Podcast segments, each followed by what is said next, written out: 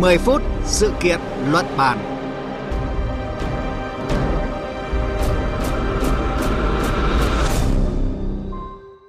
Quý vị và các bạn đang đến với chương trình 10 phút sự kiện luận bàn của Đài Tiếng nói Việt Nam. Thưa quý vị, mới đây, Thủ tướng Thái Lan Prayut Chan-o-cha đã yêu cầu các bộ ngành nước này tích cực thúc đẩy chiến lược quyền lực mềm thông qua ẩm thực, văn hóa, phim ảnh, thể thao hay là địa danh nổi tiếng.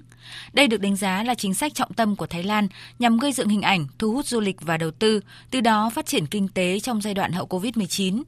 Rõ ràng là quyền lực mềm thời gian qua đã chứng minh được sức lan tỏa mạnh mẽ, dễ dàng được chấp nhận trên toàn cầu như là văn hóa Hàn Quốc, Nhật Bản hay xa hơn là Mỹ từ những năm 90 thế kỷ trước. Vậy với Thái Lan, chiến lược này có gì đặc biệt? Đây sẽ là nội dung chúng tôi đề cập trong 10 phút sự kiện luận bàn ngày hôm nay với sự tham gia của phóng viên Quang Trung, thường trú Đài tiếng nói Việt Nam tại Thái Lan.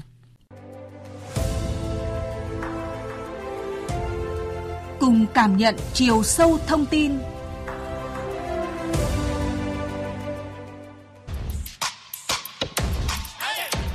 Cuối tuần qua, món xôi xoài của Thái Lan bỗng chốc bán chạy như tôm tươi tại thủ đô Bangkok và nhiều nơi khác. Cũng bởi trước đó trong màn trình diễn ấn tượng tại lễ hội âm nhạc nổi tiếng Coachella vừa diễn ra ở California, Mỹ, rapper người Thái Lan Damnufa Kanaterakul được biết đến với nghệ danh Mili đã khéo léo lồng ghép quảng bá văn hóa đất nước khi vừa trình diễn âm nhạc, vừa thưởng thức món xôi xoài độc đáo của Thái Lan ngay trên sân khấu. Ngay sau đó, nhiều cửa hàng bán xôi xoài ở Bangkok và cả ứng dụng mua hàng online cho biết doanh số bán hàng đã tăng lên bất ngờ. Theo ông Chai Nakonchai, người đứng đầu Cục xúc tiến văn hóa Thái Lan, hiệu ứng tương tự cũng từng xảy ra với món thịt viên xiên bán tại một cửa hàng ở tỉnh Buriram, Đông Bắc Thái Lan. Món ăn này cũng bất ngờ được nhiều người tìm kiếm và thưởng thức sau khi nữ ca sĩ Lisa người Thái Lan, thành viên nhóm nhạc nữ nổi tiếng Blackpink của Hàn Quốc nhắc tới món ăn này. Ông trai cho rằng ý tưởng của rapper Millie cũng là một cách quảng bá tích cực cho quyền lực mềm của Thái Lan chưa hết, Cục xúc tiến văn hóa Thái Lan cũng đang chuẩn bị hồ sơ để cử món ăn này vào danh sách di sản văn hóa phi vật thể của UNESCO. Người phát ngôn Bộ Ngoại giao Thái Lan Tani Sangrat chia sẻ về tầm nhìn của Thái Lan liên quan đến vấn đề quyền lực mềm. Quyền lực mềm tại Thái Lan được triển khai không chỉ bởi nhiều cơ quan, bộ ngành mà cả những người dân Thái Lan trên khắp thế giới. Đi đến đâu, họ mang theo những giá trị văn hóa độc đáo của đất nước, từ các món ăn truyền thống cho đến các bộ phim ăn khách. Thực tế không phải đến bây giờ, mà từ những năm 1990, chính phủ Thái Lan đã ý thức được điều này khi chứng kiến những quyền lực mềm mà phương Tây, đặc biệt là Mỹ, đã lan tỏa ra khắp toàn cầu. Và nay, chúng tôi đang triển khai mạnh mẽ hơn chiến lược này. Vâng thưa quý vị, thưa các bạn, vậy cụ thể chiến lược quyền lực mềm của Thái Lan là gì? Phóng viên Quang Trung thường trú Đài Tiếng nói Việt Nam tại Thái Lan sẽ thông tin cùng quý vị. À, xin chào anh Quang Trung ạ. Vâng, xin chào biên tập viên Phương Hòa và quý vị thính giả. À, thưa anh, chúng ta có thể hiểu chiến lược quyền lực mềm của Thái Lan như thế nào ạ? Chiến lược quyền lực mềm của Thái Lan không chỉ mới xuất hiện trong thời gian vừa qua, mà nó đã được các thế hệ lãnh đạo của đất nước này chú ý tới trong vòng hơn 30 năm qua. Tới thời của chính phủ ông Prayut thì Thái Lan một lần nữa lại nhắc tới khái niệm về quyền lực mềm của đất nước này. Về cơ bản thì có thể hiểu rằng chiến lược quyền lực mềm của Thái Lan là tạo ra các sản phẩm công nghệ, văn hóa, giải trí, du lịch có tính ảnh hưởng và được ghi nhận trên thế giới. Ngoài ra, còn là việc cải cách thể chế, nâng cao giáo dục, xây dựng thương hiệu toàn cầu. Thông qua đó, giúp những người nước ngoài có thể hiểu hơn cũng như mong muốn tìm hiểu về đất nước này hơn với cái nhìn thiện cảm. Theo báo cáo của Đại học Nam California, thì Thái Lan đang ở vị trí thứ 6 trong các quốc gia châu Á về quyền lực mềm và đứng thứ hai ở khu vực Đông Nam Á chỉ sau Singapore. Với một nền tảng như vậy, họ đang có cơ hội tiến vào top 30 thế giới nếu quốc gia này có thể tạo ra được sự cân bằng về chính trị phù hợp. Thái Lan thì cũng đang muốn tạo ra thành công quyền lực mềm để làm tăng giá trị cho nền kinh tế.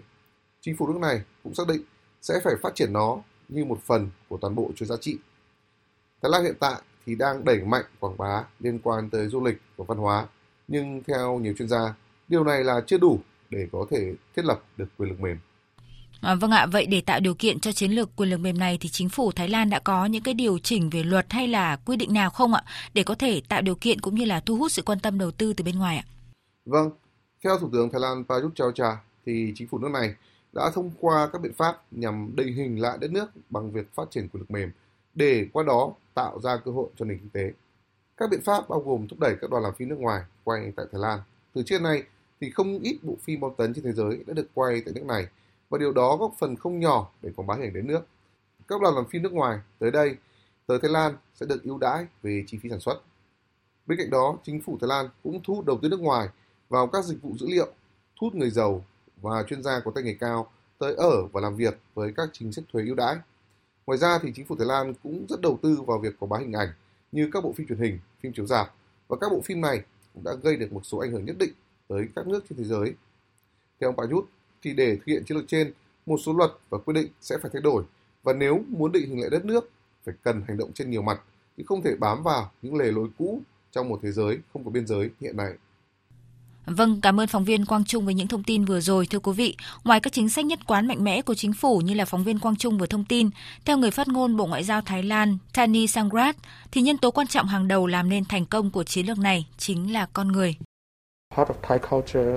Một trong những nhân tố quan trọng nhất của chiến lược này chính là bản thân người Thái Lan, những giá trị độc đáo riêng có, sự thân thiện, cởi mở, mến khách khi chào đón du khách, bạn bè quốc tế. Điều này lý giải cho thực tế Thái Lan đón tiếp trung bình khoảng hơn 40 triệu lượt khách trước khi dịch COVID-19. Đây là con số rất lớn, trong đó số du khách quay trở lại đây du lịch nhiều lần. Tất nhiên, những yếu tố quan trọng cần nhắc tới là các đặc sản ẩm thực, các giá trị văn hóa, các vũ điệu độc đáo, bộ phim ăn khách hay là xu hướng du lịch y tế. Như vậy, chính sách đã có nhưng rõ ràng là nếu làm phép so sánh giữa Thái Lan và một số quốc gia trong khu vực đã và đang triển khai rất thành công chiến lược quyền lực mềm như là Hàn Quốc hay Nhật Bản, chắc chắn sẽ có những tranh lệch đáng kể. À, trở lại với phóng viên Quang Trung ạ, thưa anh, à, đâu là những cái thế mạnh và cả những điểm bất lợi của Thái Lan à, trong cuộc đua quảng bá hình ảnh vị thế quốc gia thông qua chiến lược quyền lực mềm ạ? Vâng, trong cái cuộc đua quảng bá hình ảnh và vị thế quốc gia, điểm mạnh nhất của Thái Lan có thể kể tới đó là du lịch.